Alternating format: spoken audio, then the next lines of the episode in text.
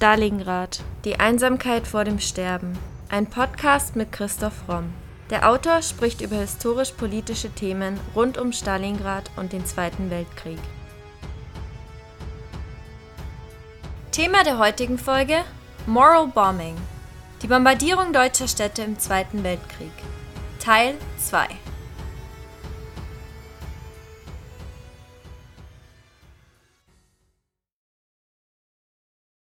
Die Bombenangriffe im Zweiten Weltkrieg bedeuteten eine neue Dimension der Kriegsführung. Auf deutscher Seite wurde diese Dimension natürlich auch befeuert, zum Beispiel durch Josef Goebbels, der nach der totalen Niederlage in Stalingrad im Sportpalast Berlin eine Rede hielt und fragte, wollt ihr den totalen Krieg? Und der ganze Saal applaudierte frenetisch. Doch währenddessen tötet der Bombenkrieg nicht nur Soldaten an der Front, sondern auch Zivilisten im Hinterland, und zerstört ganze Städte. Fliegeralarm und die vom Luftschutz angeordneten, jedoch weitgehend wirkungslosen Verdunklungsmaßnahmen bestimmen den Kriegsalltag deutscher Stadtbewohner in immer stärkerem Umfang. Letzte Woche haben wir bereits eingehend über die Vorgeschichte der Bombardierung deutscher Städte und einige Beispiele gesprochen. Heute geht es weiter. Wir beginnen im Jahr 1943 mit Leipzig. Am 20. Oktober 1943 erleben die Leipziger den ersten großen Luftangriff auf ihre Stadt. Bis Kriegsende wird kaum ein Monat vergehen, in dem die Sirenen nicht heulten und die alliierten Flugzeuge nicht ihre tödliche Last auf die Stadt entluden. Mehr als 5000 Personen hatten durch die Luftangriffe ihr Leben verloren bei Kriegsende. Die Überlebenden hausten zwischen 5 Millionen Kubikmetern Trümmerschrott. In der Nacht des 3. zum 4. Dezember 1943 traf der vom nationalsozialistischen Deutschland entfesselte Krieg auch Leipzig hart. Es war der schwerste Luftangriff auf Leipzig, bei dem mehr als 2000 Menschen starben. Bis 1945 wurde Leipzig als Rüstungszentrum häufig bombardiert. Das Alltagsleben im von Goebbels propagierten totalen Krieg war zunehmend von Not und Gewalt geprägt. Erst der Einmarsch der Amerikaner 1945 sorgte für das Ende der Diktatur. Brandbomben der Royal Air Force zerstörten 1943 im alten Rathaus den Turm, Dachstuhl und das zweite Obergeschoss. Wegen Wassermangels konnte der Brand nicht gelöscht werden. Zwischen 3.50 Uhr und 4.25 Uhr überflogen britische Bomberverbände nach einer Täuschung der deutschen Luftverteidigung Leipzig mit ca. 400 Maschinen in drei eng geschlossenen Wellen.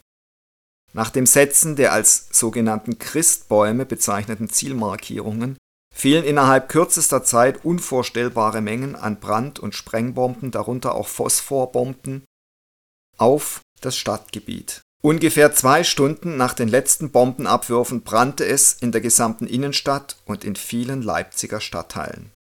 Es entstand ein gewaltiger Feuersturm, also ähnlich wie in Hamburg, der starke Bäume umknickte, Autos, Menschen und Gegenstände umwarf und im Sog mitriss.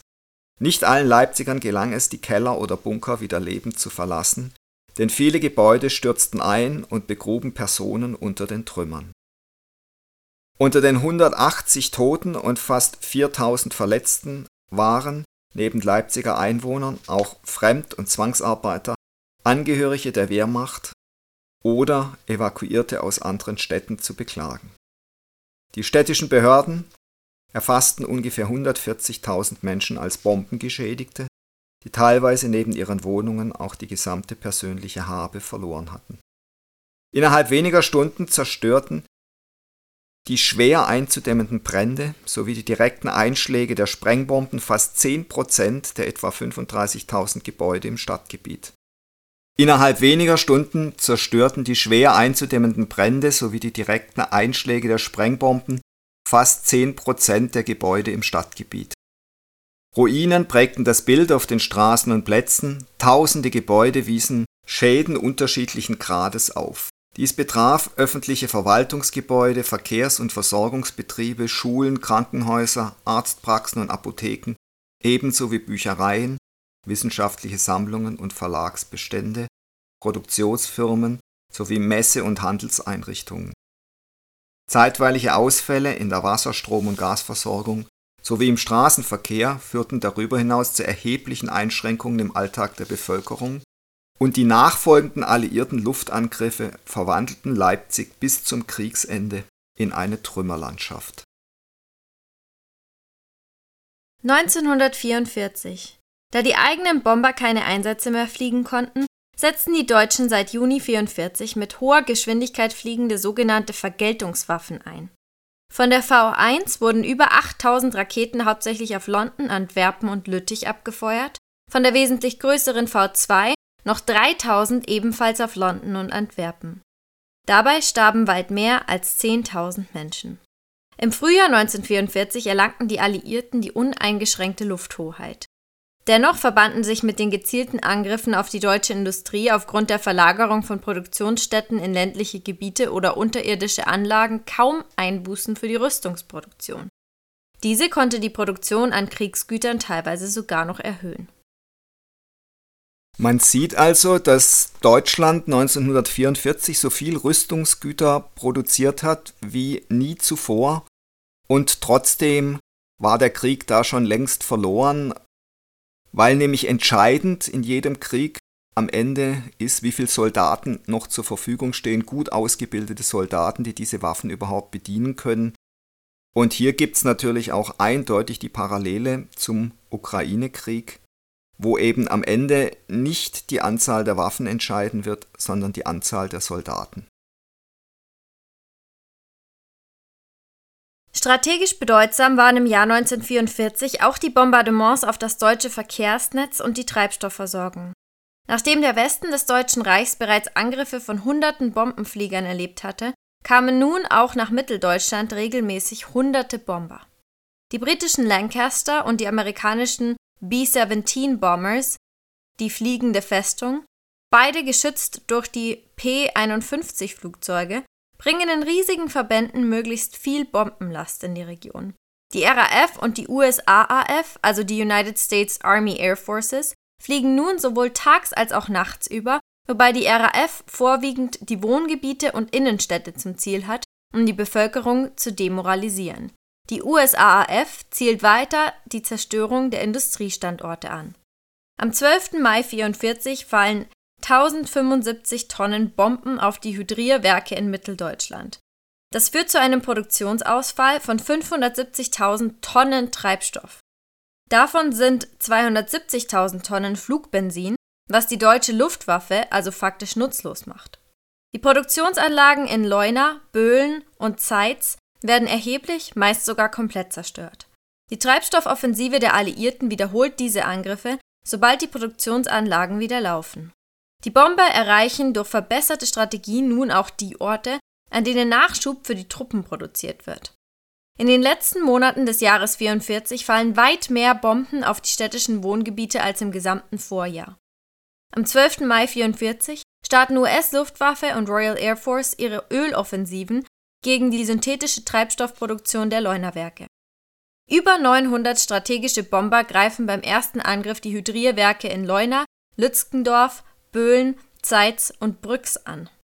Die Alliierten streben eine vollkommene Zerstörung der Städte und des mitteldeutschen Eisenbahnnetzes an, eines der dichtesten im gesamten Land. Auch immer mehr Kleinstädte werden zum Ziel. Saalfeld, wo das Bahnhofsgelände, die Industrieanlagen und die Innenstadt vollkommen zerstört werden, Apolda, das als Ausweichziel dient und zerstört wird, oder Freital. Hier steht die einzige Raffinerie, die elektrisch veredelte Spezialschmieröle für die Luftwaffe herstellt. Die Bomber verfehlen jedoch die Fabrik, stattdessen wird die Stadt schwer getroffen. Bis Anfang April 1945 werden bei insgesamt 206 Luftangriffen auf 24 deutsche Hydrier- und Synthesewerke mehr als 216.000 Tonnen Bomben abgeworfen. Kiel, die Stadt der Marine und der Werften, wurde durch den Krieg besonders schwer getroffen. Luftangriffe waren die ständige Bedrohung der Bewohner. Die ersten Bombenabwürfe fanden am 2. Juli 1940 statt. Von 1943 an steigerten sich die Luftangriffe und nahmen an Dauer und Intensität zu. Die Angriffe am 14. Mai und 13. Dezember waren die schwersten des Jahres mit etwa 500 Toten und großen Zerstörungen der Innenstadt. Wohl der schlimmste des Zweiten Weltkriegs überhaupt war für Kiel der Nachtangriff am 26. August 1944. Detlef Bölk, der Alarmposten auf dem Kieler Rathausturm, notiert in seinem Tagebuch. Ich war im Rathaus, als ca. 800 Bomber einen schweren Nachtangriff auf Kiel unternahmen. Dieser Angriff brachte besonders schweren Sachschaden durch die vielen Brandbomben, die durch den Wind begünstigt verheerende Brände verursachten. Es wurden rund 1000 Spreng- und 100.000 Brandbomben sowie 300 Luftminen abgeworfen. Der Bombenabwurf dauerte ungefähr von 22:55 Uhr bis 23:30 Uhr. Nach der Entwarnung bot die Stadt ein schauriges Bild. Der Waisenhof-Bunker war von Flammen eingeschlossen, die Ausgänge versperrt. Die Feuerlöschpolizei wurde eingesetzt. Das Rathaus war in Gefahr, total vernichtet zu werden. Schwer getroffen wurden das Beschaffungsamt, die Stadthauptkasse sowie das Gehalts- und Lohnamt. Die Schäden sind zu umfangreich, um sie alle einzeln aufzuzählen. Ein Munitionszug auf dem Kleinbahnhof explodierte. Seit ein paar Tagen gab es Gas, das nun auch wieder zu Ende war. Die Licht- und Wasserleitungen sind ebenfalls wieder zerstört. Straßenbahnen und Omnibusse fahren nicht. Viele Menschen sind in große Not geraten, haben alles verloren und stehen vor einem Nichts. Ungefähr 10.000 Menschen sind evakuiert worden. Dazu kommen noch schätzungsweise 15.000 bis 20.000 Menschen, die von sich aus nach außerhalb gezogen sind. Circa 140 Todesopfer sind zu beklagen. Der letzte Angriff erfolgte in der Nacht vom 2. zum 3. Mai 1945, also ganz kurz vor Kriegsende. Dabei schlug eine Bombe bis zum Keller in den Mittelbau des Rathauses und vernichtete die Repräsentationsräume. Der Rathausturm aber ragte unbeschädigt über die Trümmerberge der Stadt hinweg.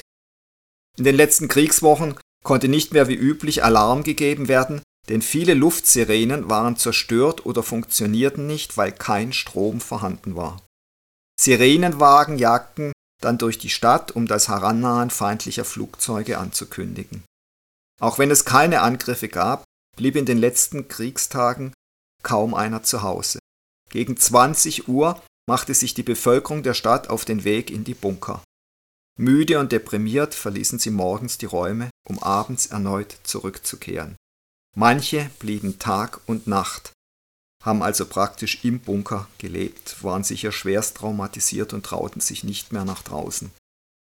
Auf Kiel fielen insgesamt bei 90 Luftangriffen 44.000 Sprengbomben, 900 Minenbomben und rund 500.000 Brandbomben. Fast 3000 Zivilisten verloren ihr Leben, über 5000 wurden verletzt. 167.000 Einwohner wurden obdachlos. Die Zahl der Toten wäre höher gewesen, wenn nicht während des Krieges zahlreiche Luftschutzbunker gebaut, über 150.000 Kieler evakuiert und nicht nur Schulkinder im Rahmen der Kinderlandverschickung in weniger gefährdete Gebiete gebracht worden wären. Am 1. Januar 1945 hatte die Stadt nur noch 143.000 Einwohner, vor allem Frauen und Alte. Vor dem Krieg hatten in Kiel 261.000 Menschen gelebt. Über 5 Millionen Kubikmeter Schutt bedeckten die Stadt. 35 Prozent der Gebäude waren zerstört, 40 beschädigt, nur 25 Prozent unbeschädigt. Noch schlimmer war es um die Wohnungen in Kiel bestellt. 40 Prozent waren zerstört und 40 Prozent beschädigt. Die Altstadt, die Brunswick und Ellerbeck hatte es am schwersten getroffen. Groß war die Zahl der öffentlichen Gebäude, die dem Krieg zum Opfer gefallen waren. Kirchen, darunter die Nikolaikirche am Alten Markt, Schulen, das Hauptgebäude der Universität im Schlossgarten, das alte Rathaus, die persianischen Häuser am Alten Markt, der Buchwaldsche Hof in der dänischen Straße. Viele schwere Schäden trug auch der Bahnhof, das Rathaus und die Werft davon, aber auch alle öffentlichen Versorgungseinrichtungen. Am 12. Mai 1940 erfolgte der erste Luftangriff auf Mönchengladbach. Der schlimmste Bombenhagel ging in der Nacht des 31. August 1943 über die Stadt nieder. Es ist etwas mehr als ein Jahr her, seit 660 britische Bomber in einem 73-minütigen Luftangriff die halbe Stadt in Schutt und Asche verwandelten und 413 Menschen starben. Nun, in der Nacht vom 9. auf den 10. September 44, sitzen im Keller eines Hauses an der Kronprinzenstraße wieder Menschen und bangen um ihr Leben. Über ihnen fallen Bomben. Es ist der zweite schwere Luftangriff, den die Stadt über sich ergehen lassen muss. Im Nachbarhaus schlug eine Luftmine ein. Unser eigenes Haus bekam einen Volltreffer, erinnert sich eine Zeitzeugin. Der Vater der Nachbarsfamilie starb auf dem Weg in den Bunker. Im Haus über dem Keller starben beim Angriff drei Menschen. Insgesamt verloren in jener Nacht 394 Gladbacher und 103 Räter, das ist eine Stadt bei Mönchengladbach, ihr Leben. Viele von ihnen verbrannten, erstickten oder wurden von Gebäudeteilen erschlagen. Seit der Landung der alliierten Truppen in der Normandie am 6. Juni 1944 war Mönchengladbach für die Briten ein taktisches Angriffsziel geworden. Hier befanden sich Endbahnhöfe und Stützpunkte der Wehrmacht, die für die Verteidigung von großer Bedeutung waren. Ab der Bombennacht vor 70 Jahren bis zum Kriegsende warfen allein die Briten rund 6250 Tonnen Bomben über der Stadt ab. Am 9. September 1944 starteten 113 viermotorige Lancaster-Bomber und 24 Moskito-Schnellbomber zum Angriff. Ihr Einsatzbefehl to destroy town, also die Stadt zerstören. Geladen hatten sie dafür 101 Minenbombe, die auch als Blockbuster, also Wohnblockknacker, bekannt waren und ganze Häuserzeilen durch eine Druckwelle zerstören konnten. Besonders schwer traf es die Gegend rund um die Horst-Wessel-Straße, die heutige Friedrich-Ebert-Straße. Die britischen Bomberverbände warfen in dieser Nacht 300 Sprengbomben, 39 Minenbomben, 70.000 Stabbrandbomben und 14.000 Phosphorbomben ab. Dabei zerstörten sie 1591 Häuser. 453 weitere wurden schwer beschädigt. Es dauerte zehn Tage bis zur Nacht vom 19. auf den 20. September, bis die Royal Air Force den nächsten schweren Luftangriff flog. 227 Lancaster-Bomber und 10 Moskito-Schnellbomber brachten vielen Menschen den Tod. Nach Angaben der Luftschutzpolizei warfen die Briten über Gladbach 555 Sprengbomben, 40 Minenbomben, 2000 Stabbrandbomben, 8000 Phosphorbomben und 15.000 Flammenstahlbomben ab. Häuser standen in Brand, 263 Gladbacher starben und 602 wurden verletzt. Ähnlich schwer traf es die Stadt Reth. Hier warfen die Bomber 75 Sprengbomben, 14 Minenbomben, 9500 Stabbrandbomben, 1300 Phosphorbomben und 4300 Flammenstahlbomben ab. Häuser brannten ab, 27 Räter starben, 64 wurden verletzt. Auch die Industrie traf es. Die Werke 1 und 4 der Meer AG und die Rheinmetall Borsig wurden völlig zerstört. Beide waren wichtig für die Rüstung. Kurz nach Weihnachten 1944 setzten sich die Angriffe fort. Am Nachmittag des 27. Dezember flogen 200 Lancaster-Bomber und 11 Moskito-Bomber einen Angriff. Das Ziel waren die Bahnhöfe. Doch auch die Bevölkerung musste leiden, weil die Markierungsbomben an falscher Stelle abgeworfen wurden. Über 1000 Sprengbomben prasselten auf Reth herab und töteten über 200 Menschen. In Gladbach waren es 34 Bomben und 5 Tote. Der nächste Tag war ähnlich schlimm. 130 Lancaster-Bomber und 11 Moskito-Bomber wurden dieses Mal von 46 viermotorigen Halifax-Bombern unterstützt. Um 19.01 Uhr wurden die Markierungen am Himmel gesetzt und es begann ein 20 Minuten dauernder Angriff. 700 Sprengbomben fielen auf Gladbach, 81 auf Rheindahlen und 405 auf Reth. Den letzten schweren Angriff erlebte die Stadt am Nachmittag des 1. Februars 1945. Erneut dauerte er 20 Minuten. Außer der Zerstörung von Hamburg ist natürlich auch die Bombardierung von Dresden nachdrücklich im Gedächtnis geblieben. Der vernichtende Angriff auf Dresden fand am 13. und 14. Februar 1945 statt.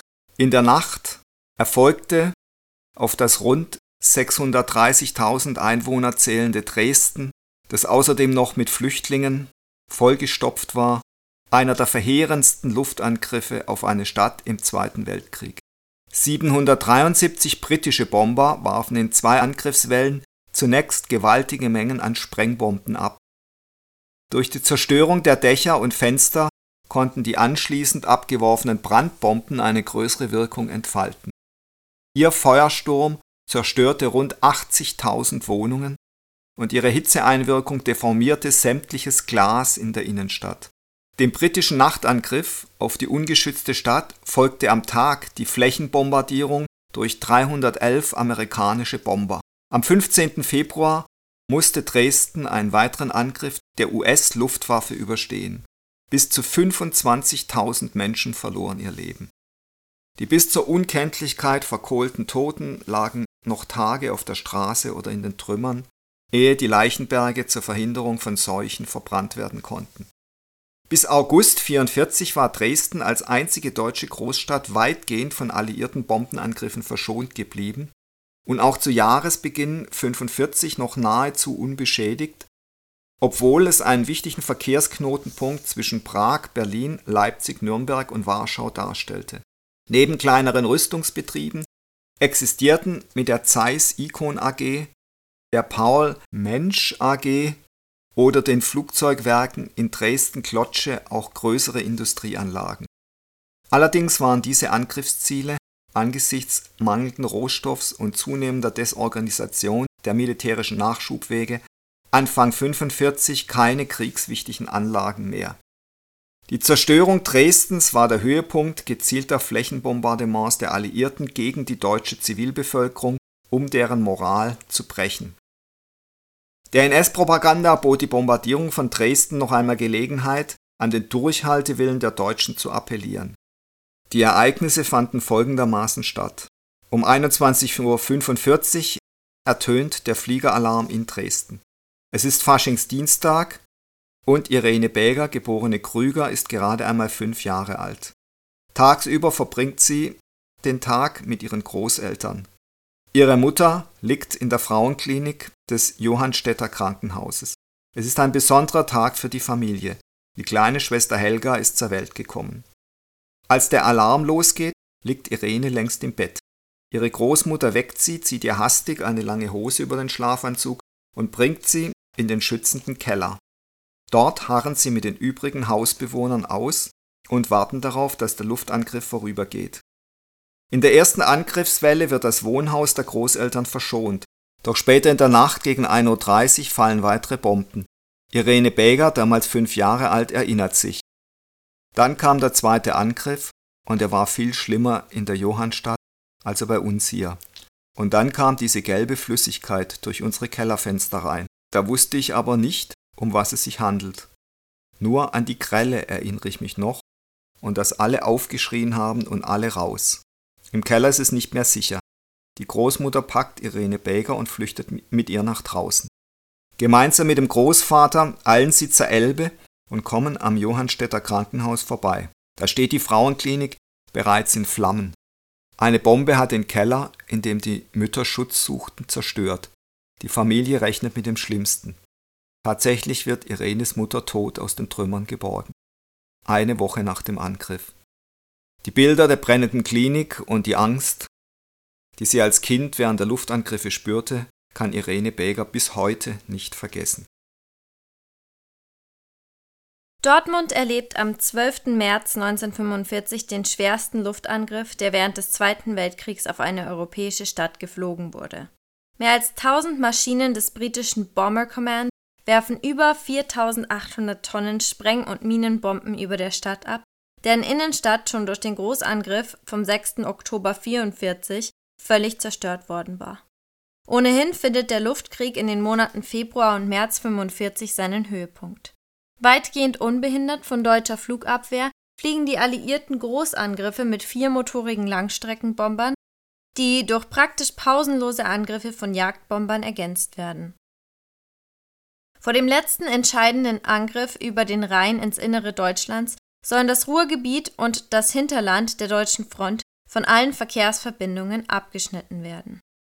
Mit überschweren Erdbebenbomben namens Tallboy mit 5 Tonnen und Grand Slam mit 10 Tonnen Gewicht werden die Eisenbahnviadukte bei Bielefeld, Minden und Arnsberg zerstört, wodurch der großräumigere Eisenbahnverkehr endgültig zum Erliegen gebracht wird.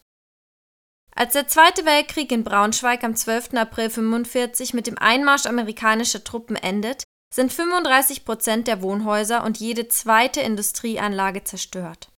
Am Ende waren 600.000 Deutsche im Bombenkrieg umgekommen. In Großbritannien starben rund 60.000 Menschen. 160.000 alliierte Flieger verloren im Einsatz ihr Leben. Die Alliierten setzten so viele Bomber, Bomben und Piloten ein wie nie zuvor in diesem Krieg. Die deutsche Luftabwehr in Mitteldeutschland hat den stetig zunehmenden Angriffen und Bombenlasten immer weniger entgegenzusetzen. Es gibt kaum noch Schutz für die Städte. Um die Versorgung und die Rückzugsmöglichkeiten der Wehrmacht zu behindern, werden nun neben Industrieanlagen vermehrt Bahnanlagen und Verkehrswege großflächig angegriffen, auch in den Innenstädten. Tausende Menschen werden obdachlos, historische Bausubstanz wird zerstört. Städte wie Magdeburg, Dresden, Zwickau und Dessau erleben ihre schwersten Angriffe. Mit dem Vormarsch der alliierten Truppen von Westen in Richtung Osten rücken weitere Städte in den Fokus. Erst Nordhausen, später Zerbst und Plauen. Sie werden ohne nennenswerte Gegenwehr aus der Luft massiv bombardiert, bevor sie von den Bodentruppen eingenommen werden. So erlebt Mitteldeutschland in den letzten Kriegsmonaten weiterhin viele schwere Angriffe. Beim schwersten Bombenangriff auf Magdeburg werfen 5000 britische und US-amerikanische Bomber 12.500 Tonnen Spreng- und Brandbomben ab. Der anschließende Feuersturm zerstört 60 Prozent der gesamten Bausubstanz und fast die gesamte Innenstadt. Weit mehr als 20.000 Menschen werden getötet, verletzt oder gelten als vermisst. Im Zuge der Operation Clarion greifen 6500 Bomber und andere Kampfflugzeuge bei Tagangriffen bis zum 23. Februar zahlreiche Bahn- und andere Verkehrsanlagen im gesamten Deutschen Reich an. Auch Halberstadt, Stendal und Salzwedel werden getroffen. Gerade die Bombenangriffe der letzten drei Kriegsmonate seien nicht notwendig und moralisch nicht zu rechtfertigen gewesen, argumentieren viele Historiker. Mehr als eine Milliarde Tonnen Gestein und Schutt diese Menge Trümmer hinterließ der Bombenkrieg gegen Deutschland im Zweiten Weltkrieg. Und das ist nur eine vage Schätzung, hochgerechnet aus dem einigermaßen genau dokumentierten Gewicht einiger Schuttberge in Berlin, München und Köln. Keineswegs nur oder vor allem die Großstädte des Dritten Reiches gingen im Zweiten Weltkrieg im Hagel aus Spreng- und Brandsätzen unter. Mehr als 1000 Ortschaften, darunter 161 Stadtgemeinden, wurden zum Ziel britischer und amerikanischer gegen Ende des Krieges auch sowjetischer Kampfflieger. Darunter war praktisch jede Stadt mit mehr als 50.000 Einwohnern. Zu den ganz wenigen Ausnahmen zählte Heidelberg. Aber auch 850 kleinere Orte bis hinunter zu Dörfern wurden bombardiert und in vielen davon gab es schwere Verluste an der Bausubstanz, vor allem jedoch unter den zivilen Einwohnern. Geschätzt eine halbe Million deutsche Opfer forderte der Luftkrieg, fast ein Drittel aller zivilen Verluste im Zweiten Weltkrieg. Viele wurden erst in den letzten drei Monaten des Krieges angegriffen, so wie Pforzheim, Würzburg oder Potsdam. Zu dieser Zeit ging es längst nicht mehr darum, mit den Angriffen eine Entscheidung herbeizuführen. Militärisch hatte Hitler Deutschland schon längst verloren. Für die Angriffe, deren letzte wie im Fall von Köln oder Essen erst wenige Tage vor dem Einmarsch alliierter Truppen stattfanden, gab es wohl im Wesentlichen zwei andere Gründe. Einerseits die Dynamik der im Frühjahr 1945 nach jahrelanger stockender Anlaufphase nun reibungslos laufenden Luftkriegsorganisation und andererseits strategische Überlegungen, die manchmal weit über den Krieg gegen Hitler hinausreichten. Dresden ging sicher auch deshalb in einem Feuersturm unter, weil die Royal Air Force die Leistungsfähigkeit ihrer Offensivkräfte demonstrieren wollte. Rache für die Verwüstungen, die deutsche Bomber vor allem in Großbritannien angerichtet hatten, dürfte ebenfalls eine Rolle gespielt haben. Im Frühjahr 45 stand die Rückzahlung für die Luftschlacht um England 1940-41 an und sie erfolgte mit grausamem Zins und Zinseszins. Natürlich gab es immer auch kriegsrechtlich einwandfreie Begründungen für Angriffe. Dresden etwa war ein Verkehrsknotenpunkt für die Ostfront, die Zerstörung der Stadt schwächte die Möglichkeiten der Wehrmacht, Nachschub für den Kampf gegen die Rote Armee bereitzustellen. In Pforzheim wurden tatsächlich Präzisionsinstrumente hergestellt und es war nicht ganz unstimmig anzunehmen, dass sie in deutschen V2-Raketen verbaut wurden, die gegen London flogen. Andere erscheinen dagegen weniger logisch. Bei den Bombenangriffen auf deutsche Städte starben insgesamt wohl mehr als 500.000 Menschen. Im Zweiten Weltkrieg wurden zahlreiche Großstädte Mitteldeutschlands, aber auch Kleinstädte und Dörfer von Bomben getroffen. Wie viele Angriffe eine Stadt erlebte, hing dabei nicht immer von deren Größe ab. Merseburg und Leuna erlebten mehr Angriffe als zum Beispiel Halle oder Chemnitz. und auch die Folgen konnten sehr unterschiedlich sein. So erlebte Erfurt im regionalen Vergleich mit die meisten Angriffe, wurde aber weit weniger zerstört als zum Beispiel Dresden. Die Stadt an der Elbe erlebte in den letzten Kriegsmonaten sieben Angriffe, die allerdings zu weit mehr zerstörten Gebäuden führten. Trotz der schweren Bombardierungen mit verheerender Zerstörung in den letzten Kriegsmonaten fällt die Bilanz für Mitteldeutschland weniger dramatisch aus als beispielsweise für Hamburg oder das Ruhrgebiet, die wesentlich früher in Reichweite der alliierten Bomber lagen. Der Krieg hinterlässt sowohl in den Städten als auch auf dem Land gewaltige Ruinenlandschaften.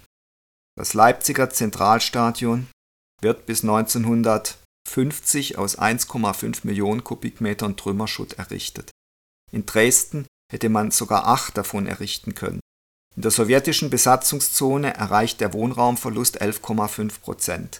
Mehr als jede zehnte Wohnung ist komplett zerstört, jede siebte schwer beschädigt und nur teilweise bewohnbar. Bis 1950 müssen sich vier Haushalte drei Wohnungen teilen. Mit dem Wiederaufbau verbessert sich zwar die Quote, doch wegen des schleppenden Neubaus kommen auch 1961 noch immer fünf Wohnungen auf sechs Haushalte. Von einem eigenen Dach über dem Kopf konnten die meisten Menschen nach dem Zweiten Weltkrieg nur träumen. Mehr als ein Drittel der Bevölkerung lebte in Notunterkünften, sogenannten Nissenhütten. Schnell mussten Trümmer beseitigt und Städte wieder aufgebaut werden. In den 50er Jahren begann ein unglaublicher Bauboom. Innerhalb von zehn Jahren entstanden drei Millionen Wohnungen in der BRD. In der sowjetischen Besatzungszone wird der Weg für eine Neuordnung in den Städten, den Orten des Zusammenlebens geebnet. Weg von der Segregation der Gesellschaft des 19. Jahrhunderts hin zur Gleichheit. Eine hohe Lebensqualität soll durch eine funktionale Aufgliederung der sozialen Stadt realisiert werden. Leben, Arbeit, Wohnung, Erholung und Kultur. Kurz nach der Gründung der DDR werden 1950 die 16 Grundsätze der Stadtplanung festgeschrieben. Die Suche nach einem Ausdruck des Sozialismus, nicht pro Haus, sondern in der gebauten Umwelt, führte zum Versuch, das Eigentum des Volkes an der Stadt sichtbar zu machen. Magistralen und zentrale Plätze werden angelegt, prunkvolle, an den Bauhausstil angelegte Wohnquartiere gebaut. Die DDR orientiert sich städtebaulich zwar an der Sowjetunion, lässt jedoch den deutschen Klassizismus einfließen. Davon zeugen Bauten wie die Leipziger Ringbebauung oder das Rathaus in Eisenhüttenstadt der Chemnitzer Kulturpalast oder ein Teil der Magdeburger Innenstadt. In den stark zerstörten Städten, die zu den neuen Industriezentren des Landes werden, ist der Mangel an Wohnraum ein zunehmendes Problem. Der Wiederaufbau alter Stadtstrukturen und Gebäude erweist sich als viel zu aufwendig, um den Bedarf an Wohnungen auch nur annähernd zu decken. Bald kann sich die DDR die aufwendige Bauweise nicht mehr leisten so dass ab 1960 eine radikale Industrialisierung des Wohnungsbaus stattfindet. Die Gestaltung rückt nun in den Hintergrund, es soll kostengünstig, schnell und massenhaft gebaut werden. Großsiedlungen wie Halle Neustadt, Leipzig Grünau, Dresden Prolis oder das Wohngebiet Fritz Heckert in Chemnitz entstehen. Die verbliebene zerstörte Altbausubstanz in den Innenstädten verfällt jedoch weiterhin. Erst die Wiedervereinigung 1990 mit den gewaltigen Steuerabschreibungen für Ostimmobilien bringt die nächste Zäsur. Neben der Entstehung von Gewerbegebieten, Einkaufszentren und uniformen Büroflächen bedeutet sie auch die Rettung von noch vorhandener und in den Jahrzehnten zuvor vernachlässigter Altbausubstanz. Über den Wiederaufbau der zerstörten Städte wurde im Nachkriegsdeutschland viel diskutiert. Wie Gebäude, Wohnviertel und Städte in Zukunft aussehen sollten, darüber stritten Politiker, Bürger, Architekten und Stadtplaner. Einige sahen in den zerstörten Städten die Chance für einen Neubeginn. Auf den freigeräumten Flächen schien nun Platz zu sein für moderne und zeitgemäße Architektur. Traditionalisten dagegen wollten die Städte nach Möglichkeit genauso oder ähnlich aufbauen, wie sie vor dem Krieg ausgesehen hatten. Eine Debatte entbrannte, zwischen Verfechtern von radikalem Neuanfang und Anhängern der Rekonstruktion. Ein anderes Problem war der Mangel an Fachleuten. Viele Architekturstudenten und junge Planer waren im Krieg gefallen oder in Gefangenschaft geraten. So achtete man kaum auf den politischen Hintergrund der Personen. In vielen Städten Deutschlands konnten die Architekten der NS-Zeit nach 1945 unbehelligt weiter planen und bauen. Sie wurden schnell als Mitläufer eingestuft und auf diese Weise entnazifiziert. Häufig entschieden die gleichen Leute über den Wiederaufbau, die schon vor 45 in Bauämtern gesessen hatten. Auch wenn manche Architekten kühne Visionen einer neuen Stadt vor Augen hatten, die Realität holte sie schnell ein. Ein radikaler Neuanfang scheiterte an ganz pragmatischen Dingen. So schnell wie möglich mussten für Tausende von Flüchtlingen und ausgebombten Wohnungen gebaut werden. Die Infrastruktur war zum Großteil erhalten geblieben. Straßennetz, Wasser- und Abwasserleitungen waren noch intakt und ermöglichten einen raschen Wiederaufbau. Zudem hatte das Grundstückseigentum Vorrang. Die Besitzer protestierten gegen alle Versuche, den Grund zu planerischen Zwecken neu aufzuteilen. Die Stimmung in der Bevölkerung war eher traditionsbewusst. Man wandte sich gegen Veränderungen und wünschte sich das Altbekannte zurück. Viele alte Gebäude wurden rekonstruiert. Zumindest historisch bedeutende Bauten wollte man der Nachwelt erhalten. Dazu gehörte auch das neue Schloss in Stuttgart. Das Schloss war nach einem Luftangriff völlig ausgebrannt, nur noch die Außenmauern standen. Um diese Ruine entstand eine heftige Debatte. Modern eingestellte Architekten meinten, das Schloss sei ein Zeichen des Absolutismus und nicht mehr zeitgemäß in einer Demokratie. Die Befürworter des Wiederaufbaus dagegen wollten diesen Teil des alten Stadtbildes retten und setzten sich schließlich durch. Das neue Schloss wurde zwischen 58 und 64 wieder aufgebaut. Solche Diskussionen gab es in den 1950er Jahren häufig. Wer rekonstruierte, setzte sich allerdings dem Verdacht aus, er wolle den Grund der Zerstörung, die Verbrechen der NS-Zeit, verdrängen oder beseitigen. Rekonstruktion war deshalb ein politisch und moralisch belastetes Thema. In einigen Städten nutzte man die Kriegszerstörungen tatsächlich zu einem radikalen Neuanfang. Dabei wurden historische Stadtkerne völlig umgestaltet. Autogerecht, aufgelockert und durchgegrünt sollten die Städte sein. Das Zauberwort hieß Funktionstrennung und bedeutete räumliche Trennung von Arbeit, Wohnen und Erholung. Auf dem Reißbrett entstanden ganze Viertel neu. Mehrspurige Straßen und riesige Autokreisel verbanden die Trabantenstädte mit der Innenstadt. Völlig neu war der Gedanke von der durchgeplanten Stadt allerdings nicht. Schon in den 1920er Jahren sollten Wohnsiedlungen im Grünen der Bevölkerung Luft, Licht und Gesundheit bringen. Als im Mai 1945 der Zweite Weltkrieg zu Ende ging, war Deutschland eine Ruinenlandschaft. Viele Großstädte lagen in Schutt und Asche. Weil viele Männer gefallen oder in Kriegsgefangenschaft waren, machten sich die überlebenden Frauen daran, die Trümmer des Krieges wegzuräumen. Dieses Bild hat unsere Vorstellung der Trümmerfrauen geprägt. Mit bloßen Händen und wenigen Werkzeugen räumen die Frauen die Schutthaufen in den zerstörten Städten Stein für Stein weg. Stahlträger, Mauerreste und Balken tragen sie aus den Ruinen. In kleinen Eimern reichen sie Schutt von Hand zu Hand und ziehen schwer beladene Wagen und Loren mit der eigenen Körperkraft. Doch das ist offenbar nur ein kleiner Teil der Wahrheit.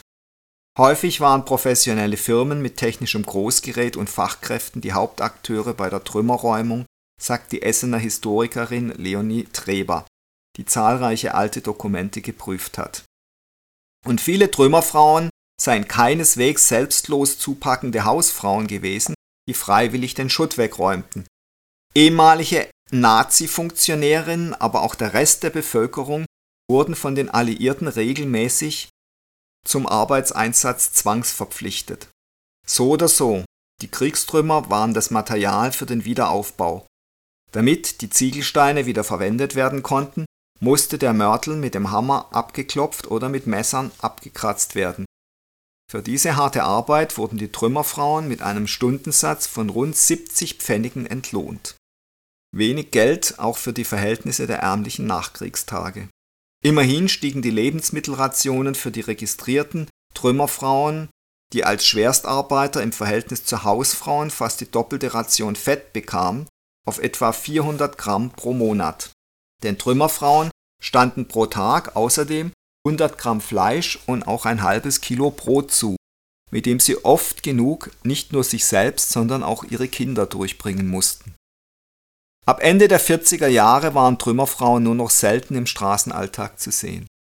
Jetzt begann der Aufstieg der Figur Trümmerfrau zu einem Mythos, der neben der Währungsreform und dem Wirtschaftswunder zu den Gründungslegenden der deutschen Nachkriegszeit gehört. In den folgenden Jahrzehnten wurde der Tonfall dieser Legende ständig umgestrickt. Mit dem Kalten Krieg geriet sie mehr und mehr zwischen die Fronten des geteilten Deutschlands, diente der Glorifizierung und Abgrenzung unterschiedlicher Gesellschaftsentwürfe und Frauenrollen. Im Westen sollte Anfang der 50er möglichst nichts mehr an den Krieg erinnern.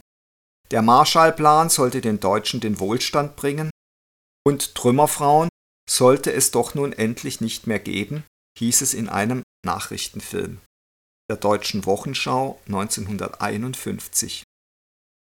Arbeitende Frauen wurden von vielen als Bedrohung der Institution Familie gesehen. Das Wirtschaftswunder tilgte die Kultur der hart arbeitenden selbstständigen Frauen vollends. Für die nächsten Jahrzehnte blieb es bei der traditionellen Rollenverteilung. Der Mann ging zur Arbeit, die Frau führte daheim den Haushalt. Ganz anders im Osten. Hier war die Regierung noch lange auf die Arbeitskraft der Frauen beim Trümmerräumen angewiesen. Und die arbeitende Frau in ehemals männlichen Berufsfeldern passte ohnehin besser ins sozialistische Weltbild. So stilisierte man die Trümmerfrau hier zum Ideal und zum Prototypen einer neuen gleichberechtigten Frau. Mit der Rentendebatte der 1980er wurde die Trümmerfrau schließlich zum Symbol einer ganzen Generation von Frauen, die für ihre Aufbauleistung nach dem Krieg nie finanziellen Ausgleich erhalten hatte. Und erst im Jahr 1987 gab es in Form einer Rentenerhöhung auch eine materielle Anerkennung für die Trümmerfrauen, die noch lebten. Monatelang schaffen die Menschen Schutt aus den Städten, um Straßen wieder frei zu machen und neues Baumaterial zu gewinnen. Mit einfachsten Mitteln reinigen sie unzählige Ziegel, damit sie erneut verbaut werden können. Holprige Schienen und quietschende Loren gehören zum Alltagsbild der Städte. Viele Frauen helfen bei der Schuttbeseitigung. Trümmerfrauen sichern sich so einen Lohn und höhere Lebensmittelrationen. Sie tragen oft allein die Last im täglichen Existenzkampf. Ihre Ehemänner, Brüder und Söhne sind gefallen, versehrt oder noch nicht aus der Kriegsgefangenschaft zurück. Zahlreiche Familien bestehen aus Großeltern, Frauen und Kindern, so dass also die Frauen damals tatsächlich die Familie hauptsächlich oder allein ernährt haben. Was über Deutschland kam, waren Angriffe der Alliierten auf rund 150 Städte mit mehr als einer halben Million Toten. Doch die erhoffte Wirkung des sogenannten Moral Bombing blieb aus. Massive Schläge gegen dicht besiedelte Innenstädte mochten die heimische Bevölkerung zermürben und die Weltöffentlichkeit beeindrucken, die Deutschen erhoben sich aber nicht gegen das NS-Regime, sondern setzten den Krieg bis zum bitteren Ende fort. Zudem erlitt die britische Luftwaffe erhebliche Verluste, nahezu die Hälfte der Flieger kehrten nicht zurück. Der militärische Nutzen sowie die moralische und völkerrechtliche Bewertung des Flächenbombardements sind daher bis heute umstritten.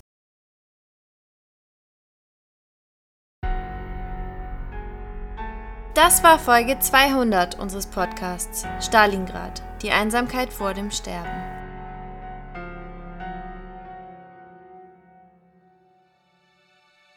Der Kopfball in den Papierkorb erwies sich als echte Herausforderung. Aber schließlich, als Tim und Naldo bereits nicht mehr dran glaubten und Greg mich mit 1000 Null-Ratschlägen weit jenseits der Wahnsinnsgrenze katapultiert hatte, gelang mir der beste Kopfball meines Lebens und ich zirkelte den Ball exakt in den Papierkorb. Nachdem wir gefühlt 10 Minuten gejubelt hatten, machten wir eine Endlosschleife aus unserem Filmchen, posteten und hatten innerhalb kürzester Zeit über 500 Views. Wir waren die Helden unserer Schule. Leider hatten wir für die ganze Chose über vier Stunden gebraucht und so konnten wir kaum noch was lernen, aber ehrlich, für so einen Jahrhundertkopfball muss man schon mal eine schlechtere Note in Kauf nehmen. Und genauso euphorisch wie Nick und seine Bros freuen wir uns, dass unser Coming-of-Age-Roman Die Moore Checks nicht jetzt endlich offiziell erschienen ist. Wenn ihr mehr darüber erfahren wollt, geht doch mal auf www.primeroverlag.de slash Moore oder checkt unsere Insta-Seite, auf der sich gerade absolut alles um die Moore und ihre Charaktere dreht. Wir freuen uns auf euer Feedback und eure Gedanken, nicht nur zu unseren Büchern, sondern auch zum Podcast. Schickt uns gern weiter fleißig Themenvorschläge und meldet euch, wenn ihr Anregungen habt. Wir freuen uns. Bis nächste Woche, liebe Stalingrad Podcast-Fans.